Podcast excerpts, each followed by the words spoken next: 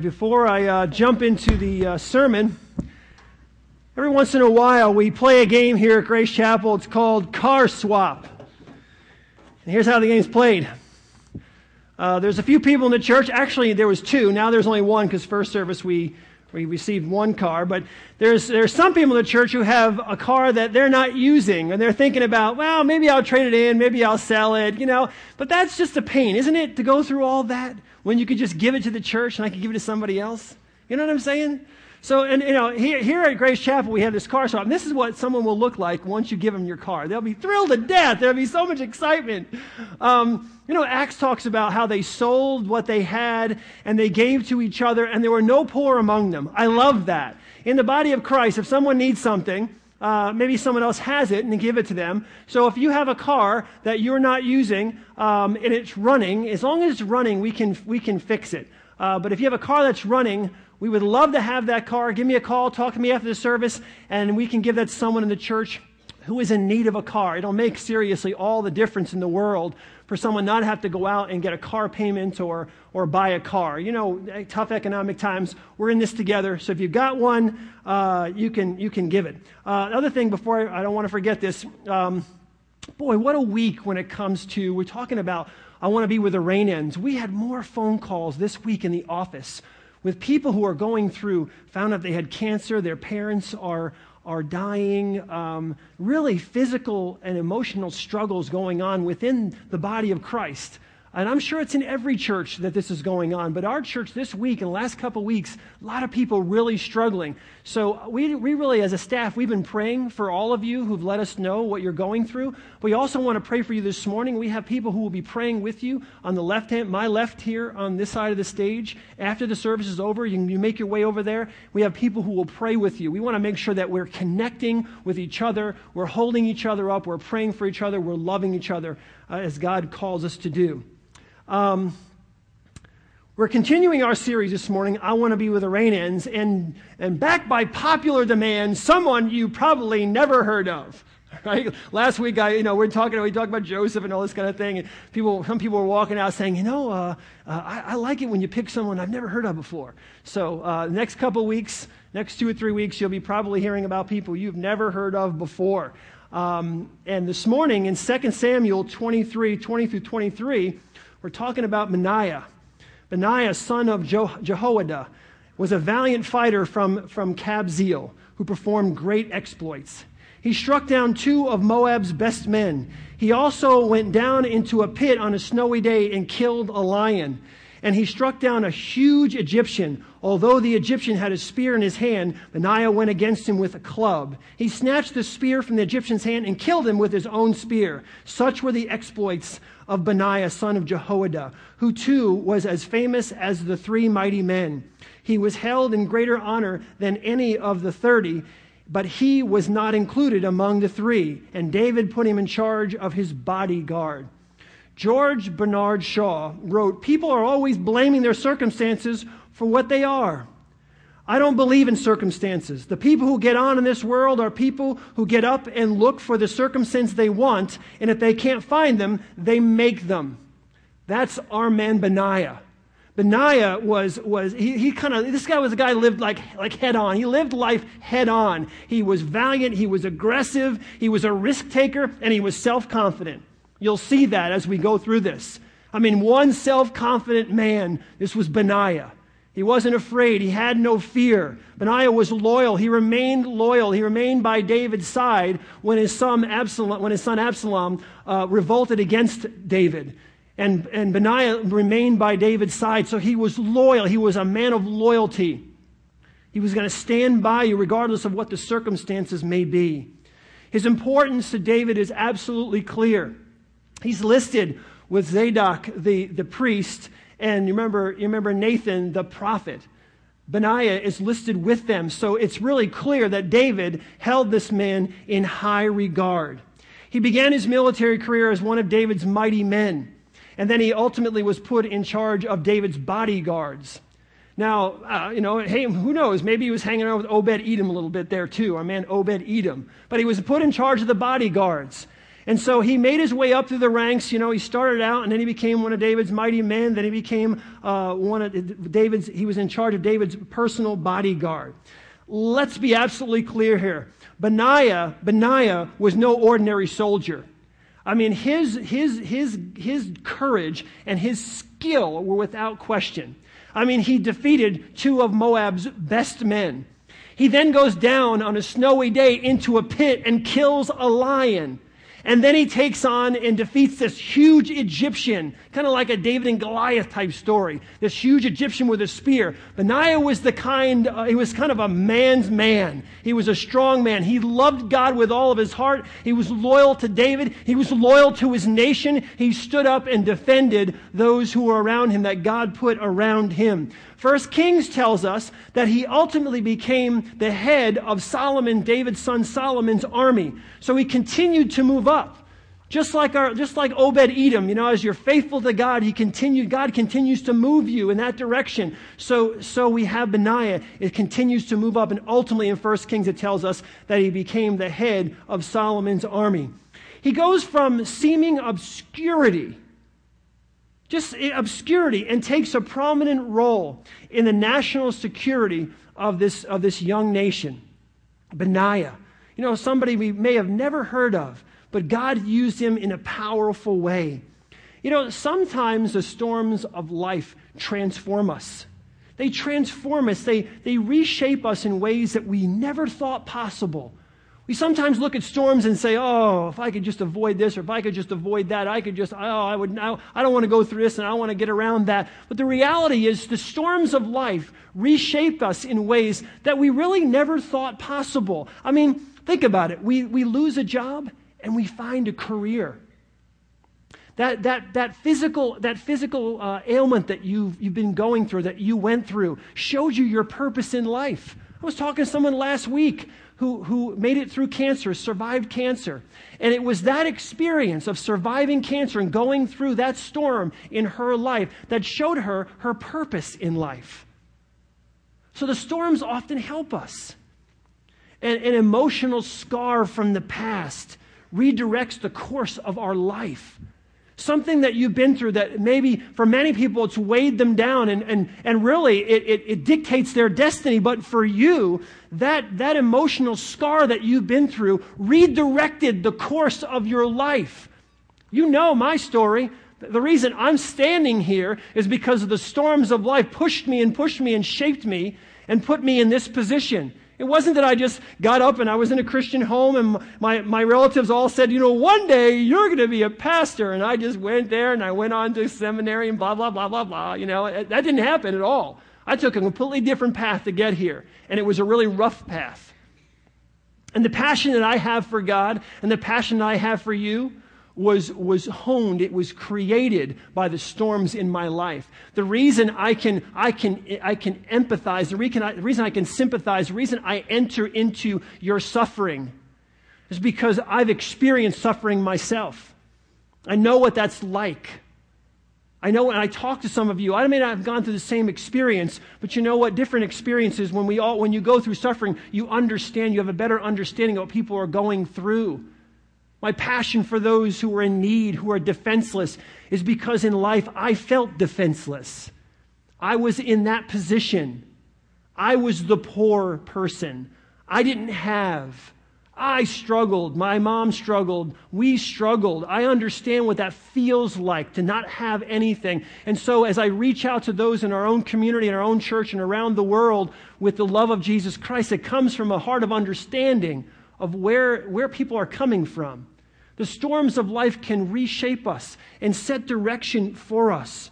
Talking about Benaiah, the theologian Frank Borman wrote this.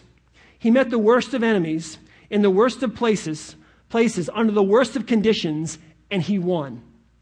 And he won. As I studied his life this week, something really kind of kept, kept hitting me. It, it really struck me. Storms don't always change who we are. They don't really always change who we are as much as they unleash our true self. Storms don't always change who we are, our personalities, you know. They don't always change who we are as much as they unleash our true self. I mean, you think about this, all right? um, people don't just jump into pits with lions in the wintertime unless they have that, that, the heart of a warrior already in them. That doesn't happen. It's like, oh, look, the pit with the lion. Who wants to go? Oh, you know, I don't know. I'll, maybe, maybe I'll go. That sounds like a good idea. I'm going to jump in a pit with a lion in the, in the snow.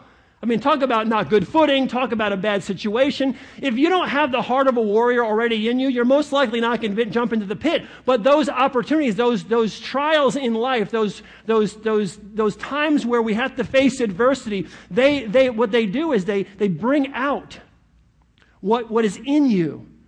They bring out what's inside of you. The storms of life, think about this. The storms of life awaken the hidden potential that often lies dormant when we go through an otherwise safe and secure life. If your life's just one big skip in the park, most likely there are things within you that have never come out, that you've never really experienced because no one's lit the fire under you. You're, you haven't been refined by fire. It's when we go through the challenges of life that many of those things that have laid dormant arise. They come up. We, they, we become who we were created to be. They're unleashed in our lives. So sometimes as the storms don't really as much change us as unleash our true potential of who we are. And I thought about that with Benaiah this week. I think about it in your lives. How many people are sitting out there who are living a mediocre Christian life and wondering why. What you need to do is allow God to continue to speak to you during those challenges. Allow Him to, to raise up in you the person that you were created to be. Take, take on when those, those, when those storms come in your life, take them on. Don't run from them. Take them on realizing that God is going to refine me. God can, God can use those difficulties in my life to help me become more like His Son, Jesus Christ. You know, in other words, the storms of life prepare us for lions. The storms of life prepare us for lions. Those, those, those enemies that will come out us all the time. In 1 Peter chapter 5 and verse 8, the Bible says that Satan is like a lion. It says this Your enemy, the devil, prowls around like a roaring lion looking for someone to devour. And we think, oh, yeah, see, oh man, the enemy, he's like a lion. What are we going to do? Oh my goodness. And so as Christians, we go, oh, the Satan's like a roaring lion. Well, Benaiah, our man here, in verse 20, it says, listen, Benaiah, uh, you have to get the language here, how, how, it's laid out, went down and killed the lion in a pit on a snowy day. Went down. Ask yourself here who's on the offensive here? Not the lion. It wasn't the lion. It was Benaiah. Benaiah was on the offensive. He was on the offensive. He wasn't waiting. He, wasn't running from the lion, fell into a pit, and the lion jumped in after him. The lion was there. He went on the offensive. I remember when I was in college. I don't know why they would do these things, but, you know, moral dilemmas or whatever else. I remember vividly they asked, What would you do if you were put in a, in a pit or a, in, a, in, a, in a, he said a pit, with a lion? And, and most of the, it was like 50 people in the class. And most of the people in the class had one of two answers. Most of the, a lot of the guys and some of the girls said, Oh, I'd, I'd run, I'd just run. I'd try to climb out, I'd run away. I, I, don't know, I don't know what I'd do. A lot, of, a lot of the people said, I'd just crawl up and curl up in a ball. Hope he wouldn't, you know, ignore me. And I'm thinking, those aren't, I don't think those are really good answers. And they asked me, well, what, what would you do? And I wasn't being arrogant or anything. I just said I'd hit the ground and attack the lion. I would. Because I, what I said was, it, maybe I'd catch him off guard. Maybe that was, I'd do the last thing the lion would expect me to do, and that would give me the best chance of survival. I'd hit the ground, and I'd attack the lion for all I'm worth, and maybe the lion would be kind of thrown off guard, or he'd think, this guy's nuts. This meal is crazy. You know what I mean? I'm going to stay away from him. I'd probably chase the lion around in circles, trying to, you know, I bet you I'd live a lot longer than a person who curled up in a bowl, trying to run away, look like prey. That's what people do. That's what we do. Satan's like a roaring lion. Oh, we better run. We better run away. In our battle with Satan, my friends, in our battle with Satan, we are not the prey. Understand that. We are not the prey, and we shouldn't wait around passively to be devoured. You see, in the story that God is writing about my life, I'm not the victim. And sometimes we think that where you, you know you write the story, you're writing your own story, but the story that God is writing for your life, you are not the victim. You are not the prey. Greater is he that is in me than he that is in the world. The same power that conquered the grave lives in me. We are a royal priesthood, a holy nation, a people belonging to God. We can do all things through Christ who gives us strength. We know that. We hear that. We read that. We need to believe that. We are not the prey. We are not the victims of the story that God is writing for our lives. Benaiah was not caught off guard here. He was not caught off guard. He took the offensive and he went down into the pit. He went down. The lion was the only victim in this story. The lion was the victim. I remember watching about a year ago a documentary on lions and uh, the warthogs or whatever they were, the, um, those, those wild pigs, those boars, those big wild boars. And the lions, you see most of the time, the, the, the, the pig runs away and the lion jumps on it, and that's over. But you know what? I watched one time this big male boar didn't run away. He stood his ground. And basically, the end of the story, he gutted the lion. The lion was dead.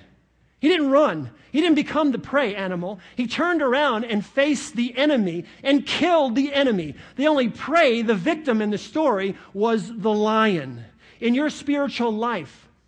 Are you living your life like Benaiah? On the offensive, living your life with boldness for God? Or are you running scared? Are you retreating from the enemy? You go into the storms of life, and Satan loves to work in the storms of life and you go into the storms of life, are you running scared? Are you huddled in a corner? Are you just, just kind of hoping that it all works out for you? Are you retreating from the enemy? Listen to me. Do you know, do you know, as a Christian, the only time we're ever vulnerable is when we're running away when we're running away. Because in Ephesians chapter 6, verses 13 through 17, write that down. Ephesians chapter 6, verses 13 to 17.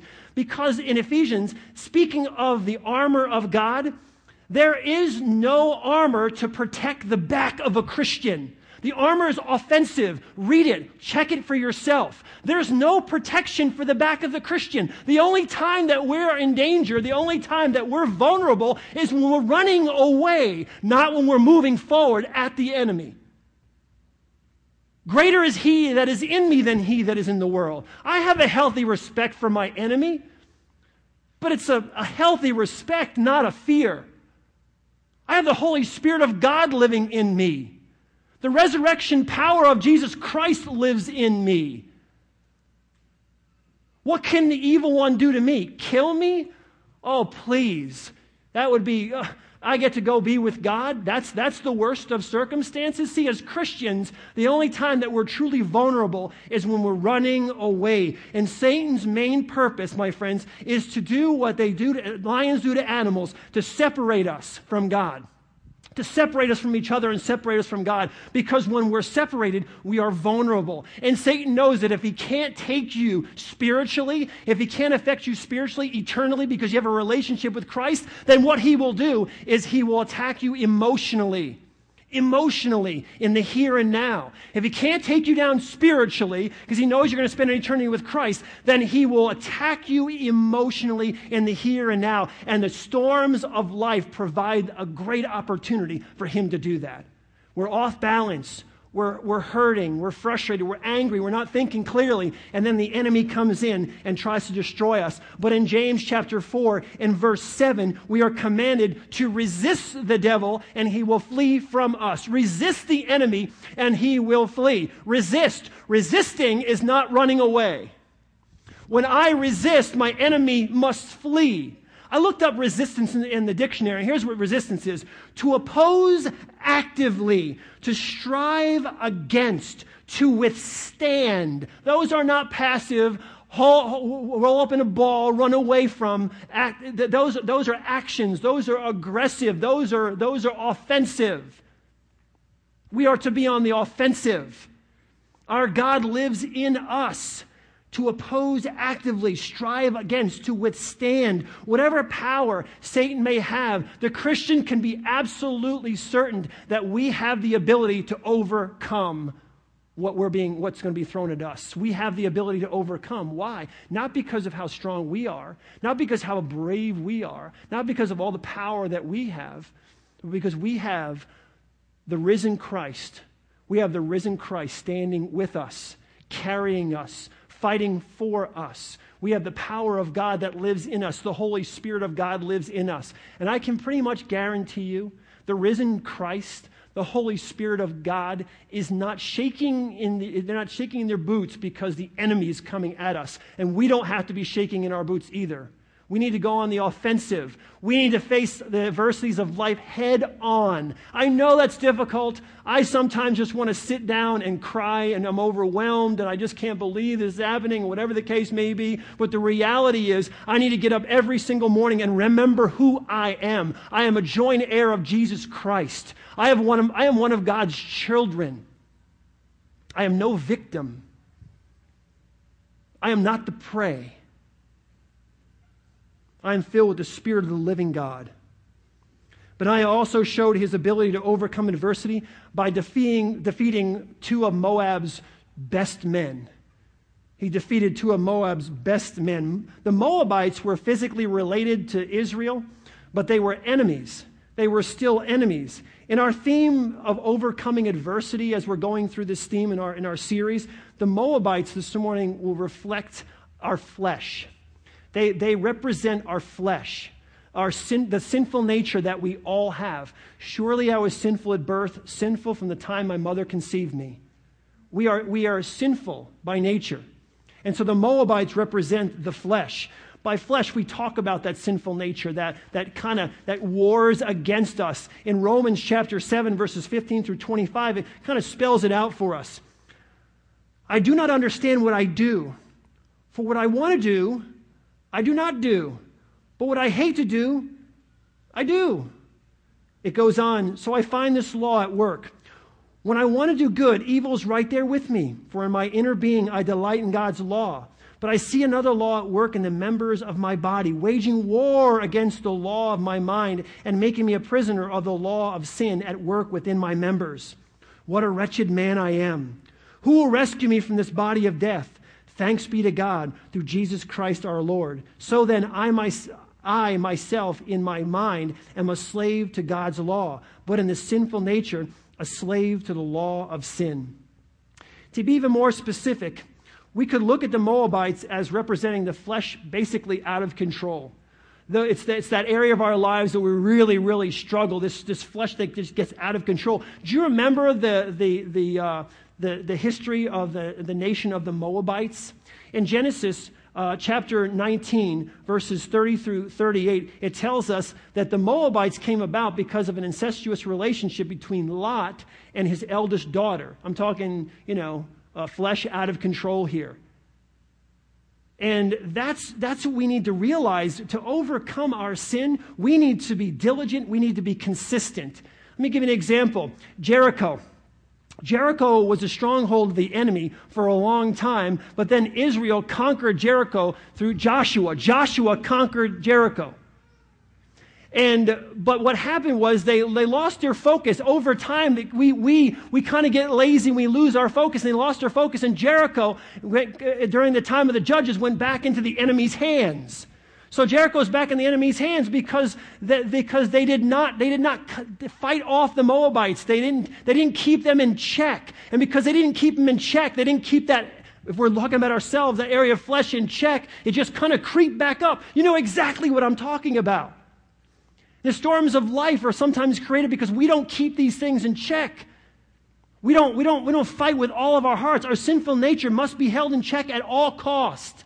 Notice the language here in Colossians chapter 3 and verse 5. Listen to what it says. It says, Put to death, not fiddle around with, see what you can do, um, you know, uh, push it off to the side, avoid it if you can. It says, Put to death, therefore, whatever belongs to your earthly nature sexual immorality, impurity, lust, evil desires, and greed. Whenever you hear these things listed, greed's always there.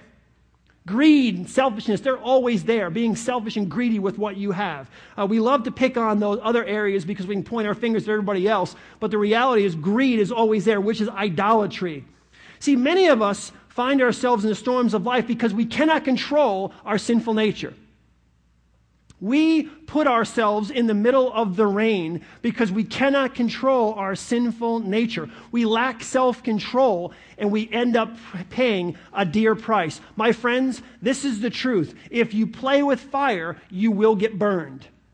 You may get around it. You may avoid it. You may avoid the problem. You may doodle with the fire a little bit and put your foot in there and reach in and grab something. Oh, that hurt a little bit. Sooner or later, if you play with fire, you will get burned. It's just a reality of life. John Maxwell wrote this Everything you now do is something you have chosen to do.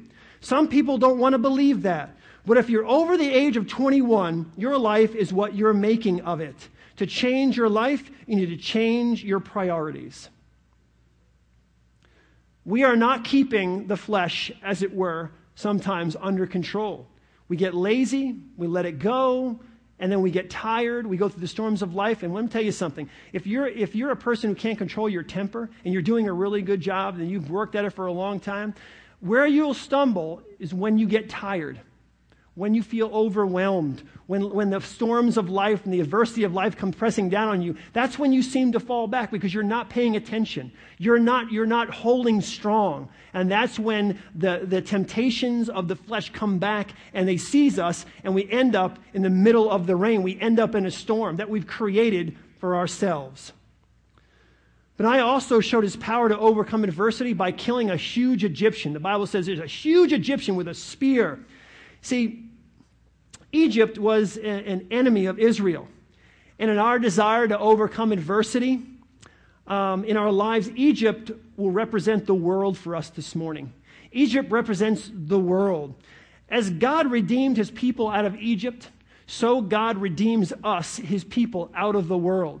You know, God wants us to be in the world, but not of the world. Doesn't want us to engage in the things that the world has to offer. We have to go to work. We have to go to school. We interact with people. We should. We shouldn't pull ourselves out of our culture. We should be engaged in our culture, but we now don't need to go along with our culture and everything they ask us to do. You see, the problem is after the Exodus, Israel, in some ways, was still a little bit attracted to Egypt.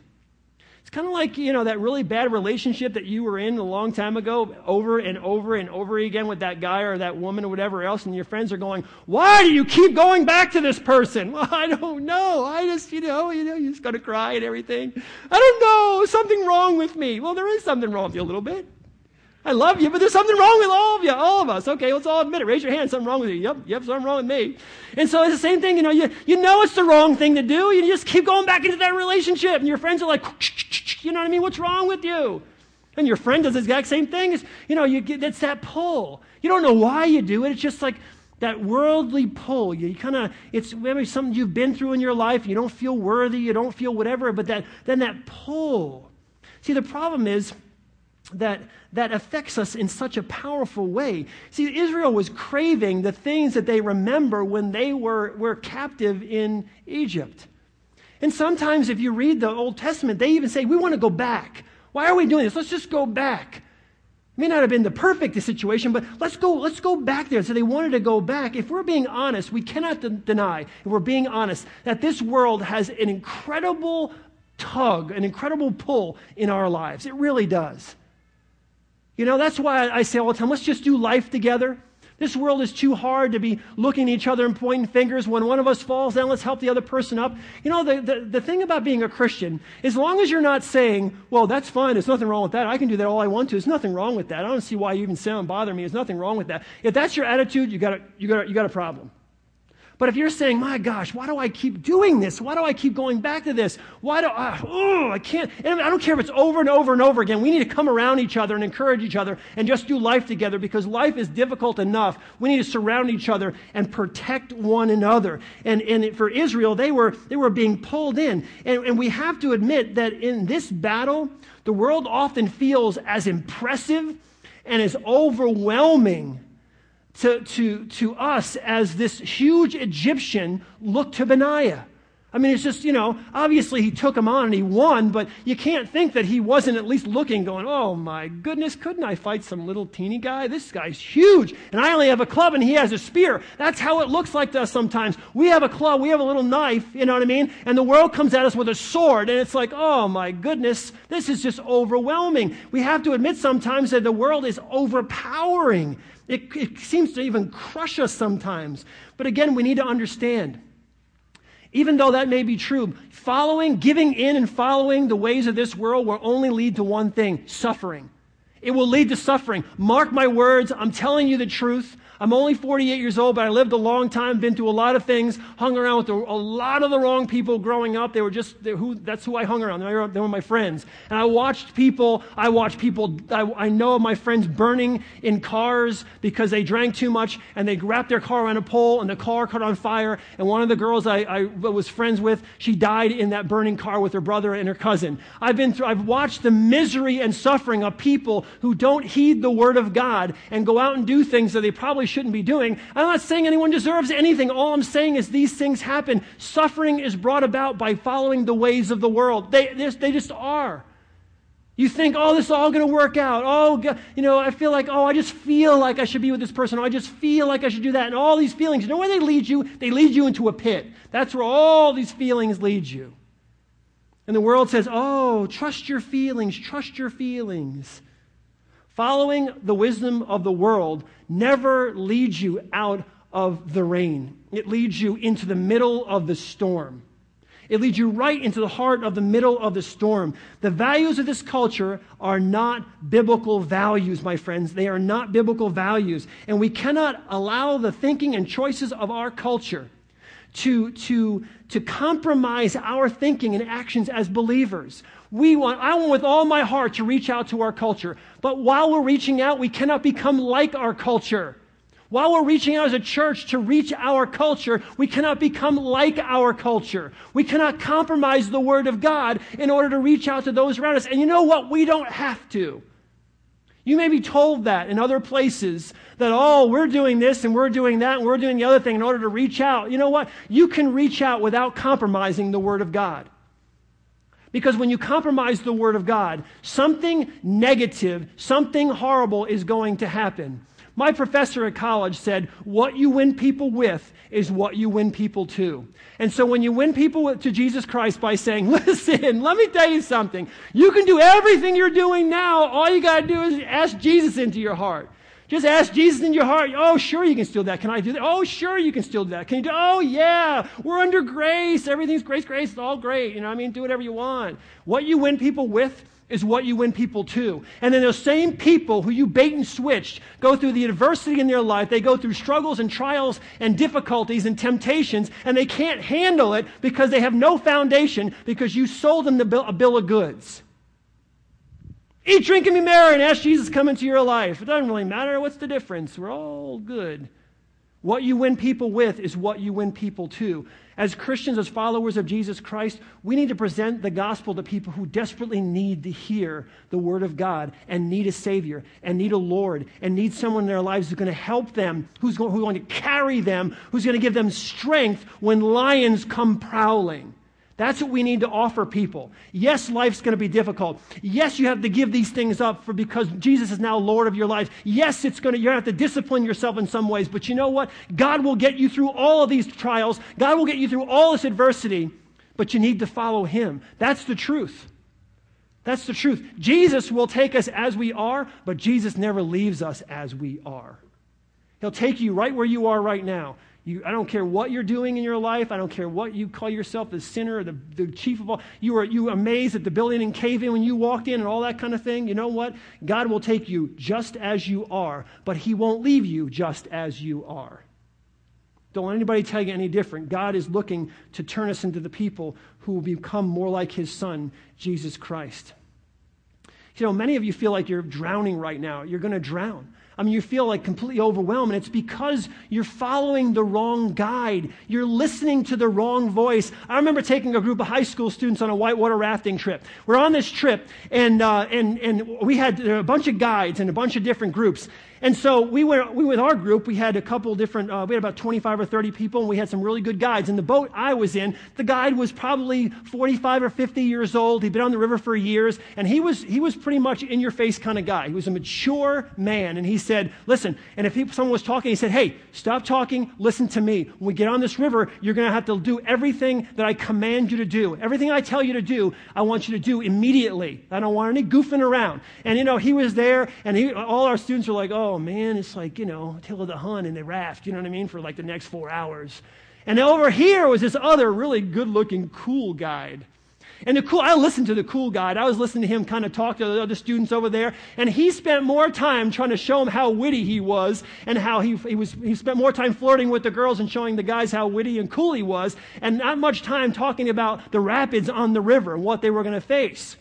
Well, our students were looking over there too and seeing him, and they were saying, Man, why can't we have a guy like that? He's so cool. He looks like he looks like so much fun. Until we get on the river. And we're going down. He goes left side, right side, this side, back side, whatever. Whoa, whoa, whoa, you know, we're going down the river. We're having a good old time. They're floating sideways. They're going spinning in circles. And they're not having a fun time at all. They're disor- they're completely unorganized. They don't know what's going on. They're frustrated. You can hear them yelling at each other. And we're following them down the river. And ultimately, we hit some rapids. You know what happened to their sideways boat? It slammed into a rock. The water was pounding against their raft. The girls were screaming. The guys were hanging onto the girls. They were in this undertow. They call it like a, hydro, like a hydraulic kind of thing where the, the water pulls you underneath the rock and the, the raft was getting pulled under and people were kind of hanging onto the rock. It was bedlam. We had to stop. They were, their lives were in jeopardy. We had to stop our raft to go and rescue them and put our lives in jeopardy to rescue them because their guy was really cool and he was fun. Let's follow him and spin in circles and get sucked under a rock. That's basically what happens to you, my friends, when you follow the wrong guide and listen to the wrong voice. But it's fun. You know, because he's cool and he sounds cool and he looks cool and he'll lead you right under a big fat rock, right to your death. That's the reality of life. That's the reality of life. And that's what people are doing. We're listening to the wrong guide. What the world has to offer sometimes looks like so much fun and it looks so easy. But as many of you know, it leads to devastating consequences. Benaiah stayed focused on God and to the task at hand. He stayed focused on God and to the task at hand. He was never fooled into taking the easy path and he remained steadfast and he remained loyal. Paul writes in 1 Corinthians 15 58, Therefore, my dear brothers, stand firm. Let nothing move you. I'm adding to this. Don't let the culture move you. Don't let the enemy move you. Don't be talked into things. Let nothing move you. Always give yourselves fully to the work of the Lord because you know that the labor, that, that the labor in the Lord is not in vain. We are being, we are being killed in our culture by listening to these these talking heads who are telling us what to think. This is okay and be tolerant of that. You know, the Bible, the Bible talks about, you know, woe to those who call evil good and good evil. And that's exactly what's happening. And we're going right along with it because you're intimidated not to. How dare you say anything against anyone who's doing anything that would be against God? They will scream at you. They will call you names. They will intimidate you. You're going to go to college, you're in high school, and your professors are not going to want to have open conversation enlighten enlightening, mind enlightening conversation to hear all viewpoints. What they're going to do is hear your viewpoint one time and they're going to intimidate you and belittle you in class so you never open your mouth again. That's what they're going to do. That's what they're going to do. And we need to be like Benaiah and stand up to the giant Egyptian to the, the, the, the, Moab's two best men, and to the lion. We need to stand up and hold our ground. Let nothing move you. God may not ask us to, to take on powerful men or ferocious beasts, but God does call us, like Benaiah, to be courageous, to be steadfast, to be passionate, to be immovable in our service to Him. This is not a game. You don't come to church because it's religious and it's one more thing to do during the week. God is everything. Jesus lives in you. Jesus is your Lord and Savior. He's not some, God is not something you pull off the shelf and dust him off when you need something. Oh, I'll have a test tomorrow. Oh, I'm in trouble right now. I know I, I haven't talked to God in forever. I haven't read the Bible in for whenever. But you know what? Now something's wrong in my life. hey, can you help me out? You know what you do when you do that? You got this little puny God sitting up on the shelf. You got this little puny God that you pull out of the box. You know, wrap the paper off him. Ooh, that's how we live our lives. God is not some little thing that lives in a box. God is God. God is everything. God is Lord and Savior of your life and my life. God is our being. God is our breath, every breath that we take. God is the one who gave us purpose. God is the one who gave us meaning. God is the one who created us. And God wants to use every single one of us to change this world in some small or large way, depending on how He chooses to use us. And we need to be ready for that. We need to be open to that. You have to ask yourself, you have to ask yourself, where are you this morning? Where are you in your life this morning? See, there are a lot of people who followed David into the wilderness. When David was in the wilderness being chased around by Saul, a lot of people, a lot of rugged kind of people went out into the wilderness and followed David and became a part of his kingdom. But not many of them were called mighty men. Not many of them were called his mighty men. They followed him out there, but they weren't listed as his, one of his mighty men. Where are you this morning? Where are you this morning? If God's list of mighty Christians came out today, would your name be on it?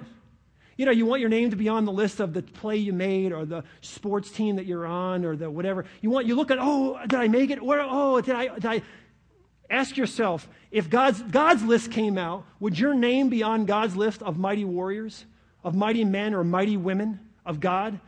Would, would your name be on that list? See, every Christian is in the kingdom of Christ because we are followers of Jesus Christ and we have Jesus Christ living in us. So we are, we are in the kingdom of Christ. But only those who are willing to stand against injustice, only those who are willing to overcome the pressures of this culture, only those who are willing to serve their king with courage and devotion in spite of adversity will stand out as one of God's mighty ones.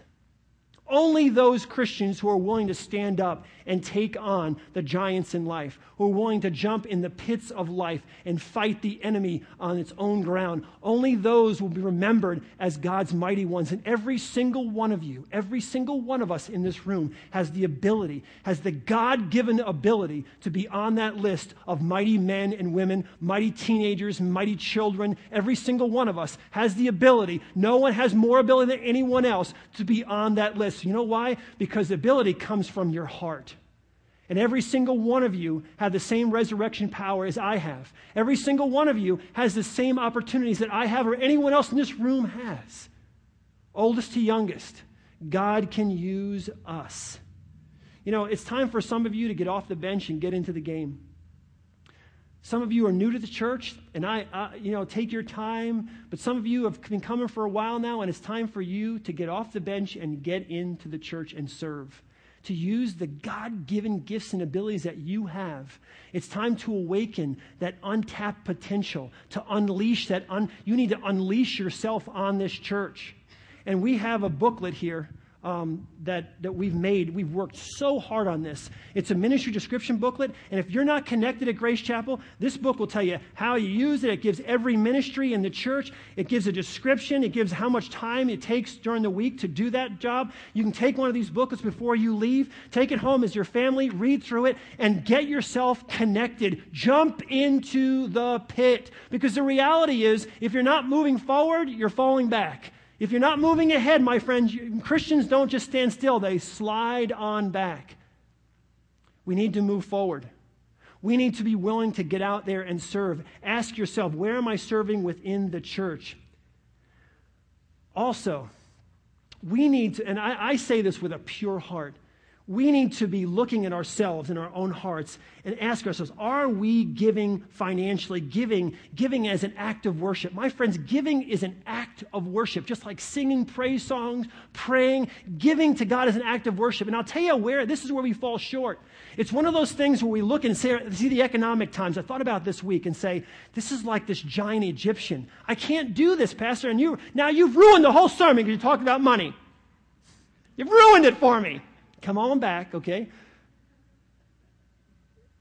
You have to do always everything with a, with a good heart, with a desire to do it, or don't do it at all. But all I'm saying to you as your pastor has nothing to do with the finances of the church. It has to do with your worship of God, of not allowing that giant Egyptian to stand in your way. The economy of the country, the economic situation. You know, the widow's mite was all she needed to give, and Jesus pointed her out as the person who had the strongest heart and the greatest faith because she gave what she had.